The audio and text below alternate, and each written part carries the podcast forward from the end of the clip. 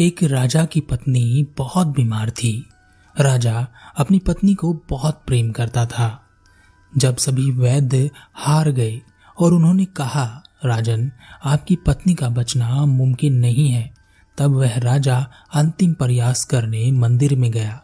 उसने वहाँ भगवान से कहा, अगर मेरी पत्नी चार दिन में स्वस्थ नहीं हुई तो मैं इस मंदिर में आना बंद कर दूँगा और कभी तेरी पूजा नहीं करूँगा। राजा चार दिन के लिए मंदिर में ही बैठ गया। चार दिन बाद उसकी पत्नी स्वस्थ हो गई। राजा का विश्वास उस भगवान पर और बढ़ गया। उसने उस छोटे मंदिर की जगह एक विशाल मंदिर बनवाया।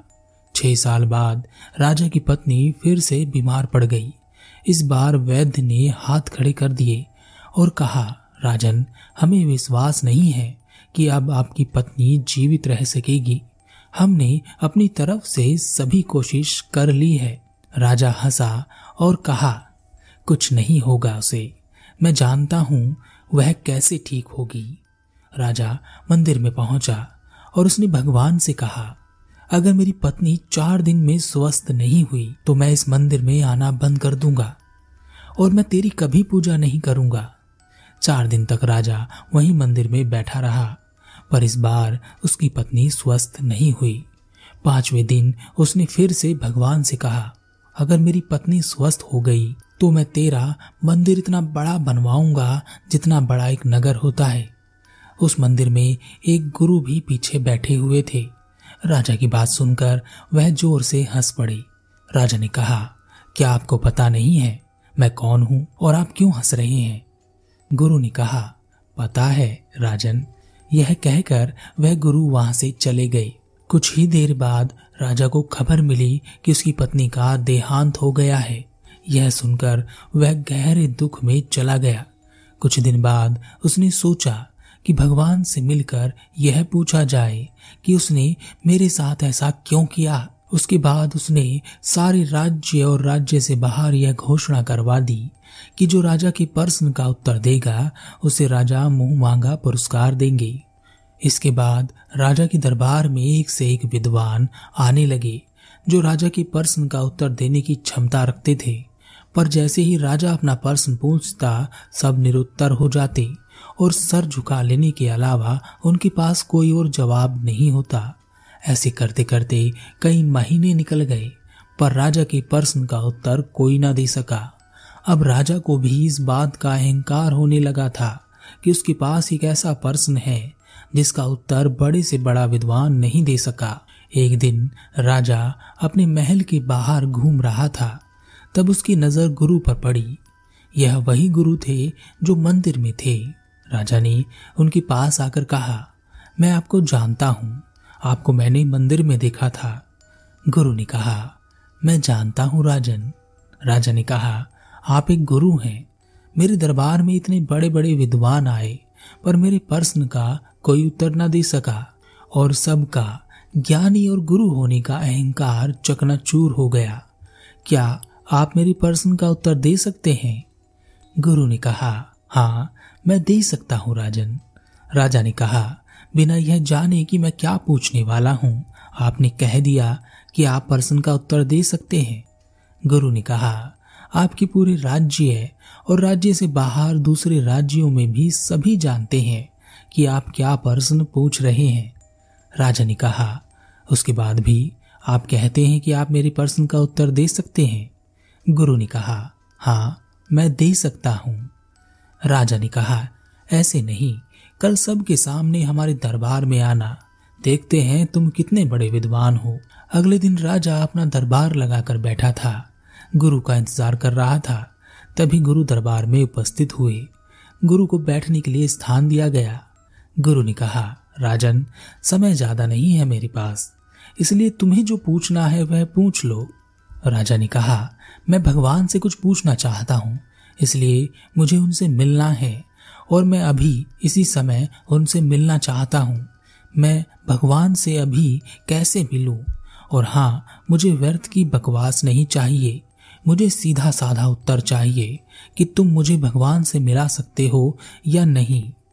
गुरु ने कहा, वह सब तो ठीक है राजन, पर तुम यह बताओ कि अभी मिलना चाहते हो या तुम्हें कुछ समय चाहिए? यह सुनकर राजा असमंजस में पड़ गया। उसने कहा क्या आप वास्तव में मुझे भगवान से मिला सकते हैं? गुरु ने कहा, व्यर्थ की बात ना करे राजन। मुझे व्यर्थ की बात पसंद नहीं। तुम यह बताओ कि अभी मिलना चाहते हो या कुछ समय चाहिए? भगवान से मिलने से पहले अपने सगे संबंधियों से, अपने रिश्तेदारों से, अपने मित्रों से, अपने प्रियजनों से मिल लेना चाहते हो या सीधे भगवान से मिलना चाहते हो? यह सुनकर राजा घबरा गया। क्योंकि भगवान से सीधे सीधे कौन मिलना चाहता है? अपने ही घर में चोरी करके एक पुत्र अपने पिता के सामने कैसे खड़ा हो सकता है? इसी तरह हमारे कर्म इतने बुरे होते हैं कि हम उस परमात्मा के सामने कैसे खड़े होंगे? परमात्मा से मिलने की बात आए तो हमें अपने सारे बुरे कृत्य दिखाई देने लगते हैं। पर राजा फंस चुका था। उसके पास कोई चारा नहीं बचा था। तो उसने कहा, ठीक है मैं अभी के अभी भगवान से मिलना चाहता हूँ। गुरु ने कहा, ठीक है राजन, अपना नाम पता, जो भी तुम हो लिख कर दे दो, ताकि मैं भगवान को वह पहुँचा सकूँ, और जब वह तुम्हें बुलाएँगे तो तुम मिल सकोगे। राजा ने कहा कि आप सीधे सीधे नहीं मिलवा सकते? गुरु ने कहा, राजन, वह भगवान है, और तुम एक राजा, क्या तुम्हारे पास कोई सीधे सीधे मिलने चला आता है? या पहले तुम्हें बताया जाता है कि तुमसे कौन मिलने आ रहा है, तब तुम्हारी आज्ञा पर ही वह तुमसे मिलता है। राजा को बात सही लगी। राजा ने अपना संपूर्ण परिचय लिखकर गुरु को दे दिया। गुरु ने वह परिचय पढ़ा और कहा, यह किसके बारे में लिखा है तुमने? अपने बारे में तो कुछ लिखा ही नहीं। राजा हंसा और कहा, मैं सोच ही रहा था कि तुम कोई पागल हो नहीं तो इतने बड़े बड़े विद्वानों ने हार मान ली और तुम कहते हो, भगवान से मिला दोगे, अभी और वह भी तुरंत। गुरु ने कहा, राजन, अगर तुम अपना परिचय सही नहीं दोगे तो भगवान तुमसे कैसे मिलेंगे? वह मना कर देंगे। तुमने लिखा है, तुम राजा हो, चक्रवर्ती सम्राट हो, इतना बड़ा राज्य तुम्हारे पास है। इस राज्य के तुम राजा हो और इतनी बड़ी सेना तुम्हारे पास है। इतने विद्वान और इतने मंत्री हैं। तुमने सब कुछ लिखा पर अपना परिचय नहीं लिखा। तुम हो कौन? राजा ने कहा आप साफ़ साफ़ कहो कि कहना क्या चाहते हो परिचय में और क्या लिखा जाता है? गुरु ने कहा राजन यह बताएँ कि अगर कल आपका पूरा साम्राज्य आपसे छिन जाए और आप भिकारी हो जाएँ, तब क्या आप आप ही रहेंगे या कोई और हो जाएँगे? क्या आप बदल जाएँगे? राजा ने कहा, नहीं, मेरे पास पद प्रतिष्ठा ना भी रहे, साम्राज्य ना भी रहे, तब भी मैं रहूँगा, वैसा ही रहूँगा। गुरु ने कहा, राजन, अगर आपका नाम भी आपसे छीन लिया जाए, तब क्या आप कोई और ही हो जाएँगे?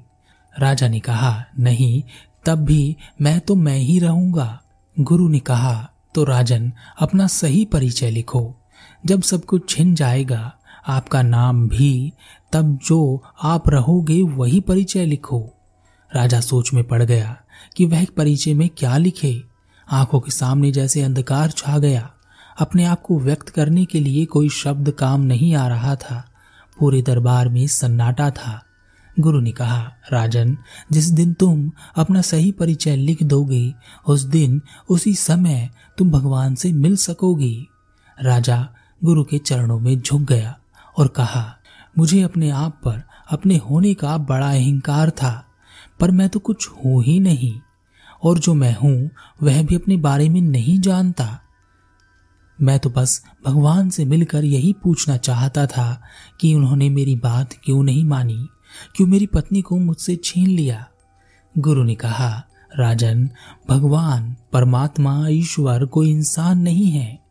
जो कुछ देने से खुश हो जाए या कुछ ना देने से दुखी या प्रसन्न हो जाए, वह कोई लालची नहीं है, उनमें कोई स्वार्थ नहीं है, उन्हें तुमसे कुछ नहीं चाहिए, बल्कि जो तुम्हारे पास है, वह सब भी, और जो हम सब के पास है, वह सब भी, और हर चीज़ में वही है, परंतु फिर भी वह कोई इंसान नहीं है, कोई बुद्धि नहीं है, जिस पर किसी चीज़ का असर होता हो।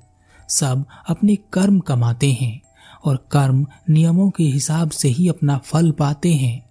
ईश्वर एक नियम है, इंसान नहीं। इसलिए उस नियम पर किसी का कोई फ़र्क नहीं पड़ता। वह इसके या उसके नहीं है, वह सबके हैं। सब बराबर हैं, चाहे कोई कुछ भी कर रहा हो। राजा ने कहा, बस मैं आपसे एक बात पूछना चाहता हूँ। क्या आप अपना परिचय लिख कर दे सकते हैं? गुरु हंसे और कहा हाँ मैं अपना परिचय लिखकर दे सकता हूँ राजन, पर क्या तुम उसे पढ़ सकते हो? गुरु ने अपना परिचय लिखकर राजा को दे दिया। राजा ने जब उस परिचय को पढ़ा तो वह कुछ ना बोल सका, क्योंकि उस पर कुछ लिखा ही नहीं था। गुरु चुपचाप वहाँ से चले गए। हमें सब कुछ मिला हुआ है, फिर भी हम भिखारी हैं, मांगते रहते हैं। अपनी सोच और कर्म से हम ही अपना भाग्य लिखते रहते हैं। हमें वही मिलता है जो हम चाहते हैं, परंतु यह चाहना गहराई में होना चाहिए। ऊपर ऊपर से तो आप कुछ भी चाह सकते हैं। जो गहराई में है, वही आपको मिलता है, वही आप डिजर्व करते हैं। जो आप डिजर्व करते हैं, वही आपको मिलता है, और आपको क्या मिलेगा, यह आपके कर्म तय करते हैं।